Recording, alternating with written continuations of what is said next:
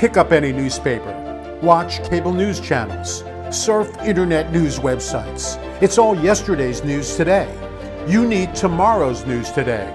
You need Trends Vision 2020 now with Gerald Celente. Welcome to Trend Vision 2020, your money and your life. I'm Doug Grunther with the publisher of the Trends Journal and world leading trend forecaster, Gerald Celente. On our podcast this evening, U.S. bond yields inverted. Recession coming?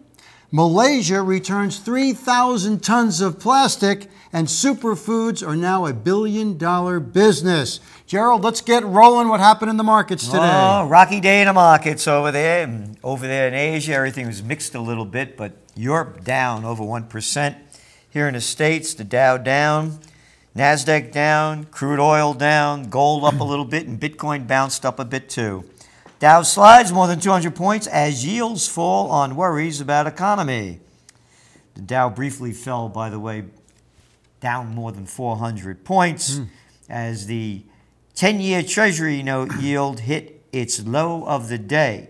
The 10 year Treasury note fell to 2.26%, while the three month Treasury bill yielded 2.36%. That's well above the 10 year rate. Mm-hmm. So, what this means it's a yield curve inversion, and it's seen by traders as a potential sign that recession is on the horizon. But it doesn't always happen. But the big story about this, Doug, go back to your Trends Journal. And this is why you subscribe to the Trends Journal, because just in the last edition, the monthly that just came out, we said the markets have topped. Mm-hmm. And you're seeing it now. The topping pattern is crystal clear. You look at the other things, this has nothing to do with trade wars, but they're going to say it does. Retailers drop broadly on, you ready? Tariff concerns. Abercrombie and Fitch shares plunged more than 26% after the company warned that same store sales could be flat if tariffs remained unchanged. What a bunch of Bullshit level, DEFCON 5. what DEFCON 5? That's DEFCON 1. People aren't buying this stuff. It's a dying brand. It's had its day. It hasn't reinvigorated to a new level. And another thing that tariffs and trade wars are doing, mm-hmm. you know, Dick's Sporting Goods, Yeah. well, they're not doing sporting anymore because their sales fell 5.9%. So again, just total BS has nothing to do with tariffs. It has to do with the people not having enough money to spend. Rising U.S. oil supply fuels fears of new glut. So we're looking at oil prices. They're locked in this in this position now. Rising inventories have powered an 11% drop on oil since prices hit a nearly six-month high in late April. So the United States is producing a lot more, even though they're cutting back in the Middle East with OPEC and Venezuela, of course, having their problems, and Iran. You know, I filled my tank up today with economy gas, two ninety nine. We're just a penny away from that. And you said if we go over three dollars, Well, three dollars is going to start hurting again. You're seeing it in the retail sales. Mm-hmm. What goes into the gas tank doesn't go into the cash register. End of story. Real-time economics: Investors worry expansion is nearing an end. Headline story today: An old story because it's in your Trends Journal. We said this was going to happen because those tax cuts that Trump gave last year are wearing off. We said that earnings have basically peaked. It's in your Trends Journal. And corporations were biggest buyers of stocks during the bull market, as we've noted many times, but guess what? Now they're selling. Mm-hmm. The markets have peaked. One thing after another, because people are now getting more risky. Risky municipal bonds keep up hot streak. Investors seeking yields are piling into the riskiest corner of the municipal bond market at a pace not seen in a decade. Not seen in a decade? You mean the Recession. panic of 08. You got it. Risky because I just told you treasury yields. You're seeing a three month pay more than a 10 year. You're seeing interest rates. You're not getting any money. Growth in corporate bonds sounds an alarm. Business debt is near a record as a share of the US GDP.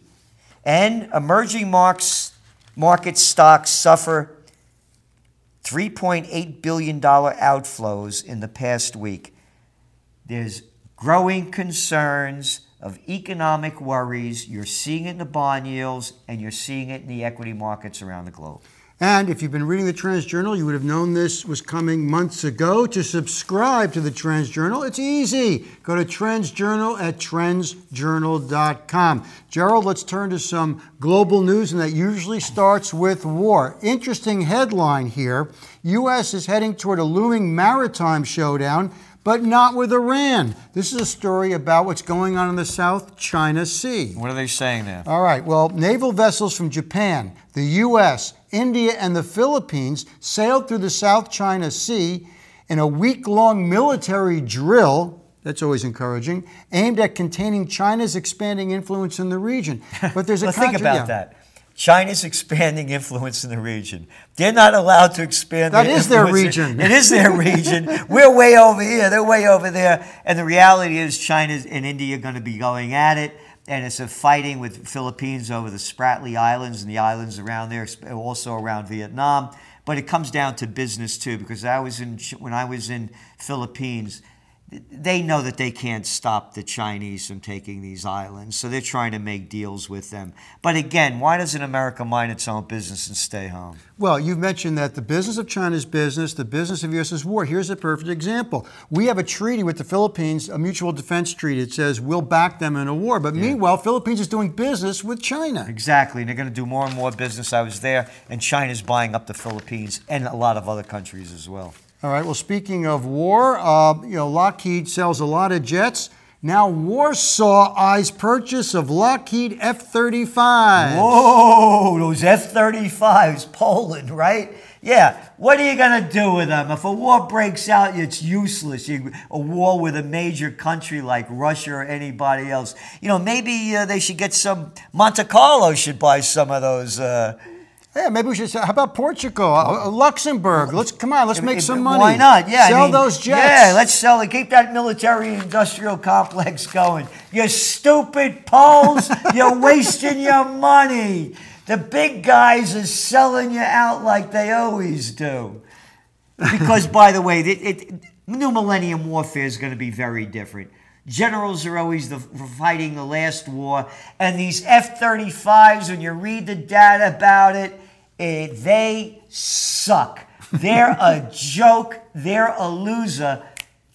But the guys that are putting them together are the winners. Well, we've got some tensions building all around Asia. Taliban kill over 40 troops and police in Afghanistan. We're still there, right? Yeah, we're still there and, and doing great, doing great. Yeah, war that's never going to end. I say we should never leave. Well, we may never. At any rate, Serbian army on alert. Now we have tensions in Kosovo. What a surprise. Hey, Bill Clinton, you didn't fix that one grand enough, did you? And here's the thing you know, Kosovo, Kosovo, they, um, they decided that they were going to leave. We're, we're splitting away.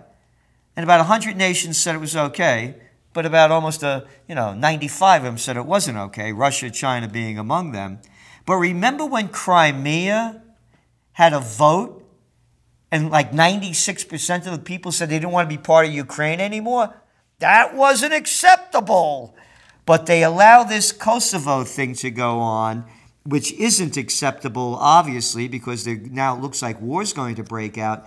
And also, Bernie Sanders voted for the Kosovo War. Brought to you by Bill Clinton and the military industrial complex. Well, and let's turn to Africa, okay? And things aren't too rosy over there either. Algerian university students are blocked by security forces in an anti-government protest. We've been talking about the Uh, fact that some of these, some of people over there are standing up. This Algerian thing, we've been, we've been covering this since it began. And it's still a fight going on. The people in power don't want to leave power. End of story. And it's, whether it's in Sudan, Algeria, you know where. Well, Africa doesn't want to be left out of uh, politicians getting in trouble. Ramaphosa in South Africa reappoints scandal hit party boss as his deputy. It sounds like uh, New York City politics. South African President Ramaphosa was given the go ahead to reappoint the scandal hit power broker as his deputy after the ruling African National Congress cleared the way for his confirmation as an MP. MPFU. It's one corrupt person after another. And the it crime means- here is this is Nelson Mandela's party. He's got to be turning over in his grave. Yeah, and whether it's there or Rom- Romania, they're just throwing that guy in jail too, the former president. So it, it's corruption everywhere. Name the country, it's corrupt. All right. Well, let's uh, let's have three cheers for pollution because we're good at that. Uh, we talked about yesterday that China is having a huge problem because all, those uh, food orders, to-go orders, are in plastic. They don't know what to do with all the plastic. Now Malaysia has taken a stand on plastic waste and returns 3,000 tons of plastic to the countries, including the United States, that sent it over as garbage. They're doing the same thing, by the way, when I was in the Philippines. They're sending back the, the, the plastic and junk to Canada. This is going to be a major issue. There's no end in sight, and it's not about banning plastic bags or plastic straw. Just about everything you get is wrapped in plastic. And the pollution levels are uh, astronomical. Trying to deal with it, how do you deal with it anymore? Where do you dump it? So, this is going to be a major issue. Well, And it's also going to be another push toward alternatives if we have intelligent people ruling the countries. Right. Because the alternatives are there. We've got a long and most. Remember that movie, The uh, Graduate? Mm-hmm. What are we talking about? The 1960s? 1968, yeah. Yeah. 67. plastics. Yeah. So plastics weren't really big before then. It was just beginning after World War II. Well, not only are plastics a problem, antibiotics are washing up on shores around the world. The world's rivers are awash with dangerous levels of antibiotics. A large global study finds the drugs in two thirds of the test sites in 72 countries. Old news. Trends 2000. I wrote this in 1996. the world is awash in wonder drugs. Bacteria has become resistant to treatment, and worldwide misuse of antibiotics was in the process of destroying their effectiveness on a massive scale. Keeps going on and on and on. We've been talking about the dumping of them, taking of them, and overuse of them. Well, let's not leave Norway out of the party because algae bloom has killed millions of salmon in Norway. Here's what they say Norway is a dominant producer of farm salmon, and the economic impact of the bloom is significant. Farm salmon. You know, I reported on this when it began farm fish farming back in the early 80s. It was one of the trends I did, and even talked to the groups that were doing it when it just began. I don't eat this stuff. This hmm. stuff is it's filled with chemicals, antibiotics, and other other things to kill algae or whatever. So when you think of salmon from Norway, you figure, wow, these Norwegians are out there fishing and pulling them in, and you're eating it, and you're not. It's coming from the farm. The only salmon I eat is Alaskan salmon. That's not farm farm raised. And look, there, there are many uh, national chain restaurants. You go into their seafood department, and they will tell you which were caught deep sea fish and which were farmed. And stay away from those farmed fish. Now, uh, we uh, let's go to South America, where there's a national strike paralyzing Argentina. A lot of economic problems there, Gerald. Yeah, well, again, you have this guy Macri that was put in there. He was supposed to be the brilliant businessman that was going to change things around. They have an interest rate of about 65%. They took $57 billion debt from the international Mafia fund. Yep. And their inflate their peso is declining, inflation's skyrocketing. The point of this being, we talked about whether it's South Africa, whether it's Algeria, whether it's Argentina. There is corruption worldwide, and this is another element of the global economic slowdown that is real and doesn't have anything to do with trade. So we have polluted politicians and we have polluted foods. And you were the one who came up with the phrase clean food when? In 1993, the New York Times did a major story on So it. if you're reading a Trends Journal, you'll find the sources where you can find clean food because it is available if you look hard enough. If you want to stay healthy enough, too. If you believe in eating GMOs and all that other stuff, knock yourself out. But because with me, whole health healing is the way to go, and clean foods are the way to get there. and coming up on tonight's podcast, we're going to end with a positive story about some superfoods. But first, we have to talk about some more stress levels. More fights are breaking out on commercial air flights, Gerald. Flying has become increasingly a world of the have and have nots.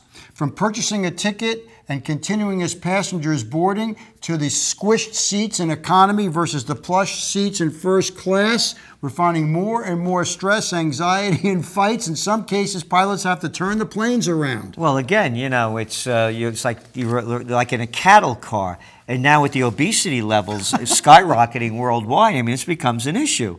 You know, you're you're sitting in the middle seat, and you got no room over there. You know, it's. Uh, and again, then you have the wonderful Homeland Security. Now it's worldwide. They make getting on the plane miserable to begin with. So again, you know, it's it's. Uh, and, and first class isn't what it used to be in a lot of ways, and some places it's better than it was. But again, you know, in, when I began flying back in 1974, when I was in the business world, I was flying first class, but also coach. Coach wasn't bad. It wasn't a bad trip you know. But now, you're a sardine It's, uh, yeah. in a sardine can. You're like one of these farm a flying fish. sardine can. Yeah, like a farm fish in Yeah. Norway.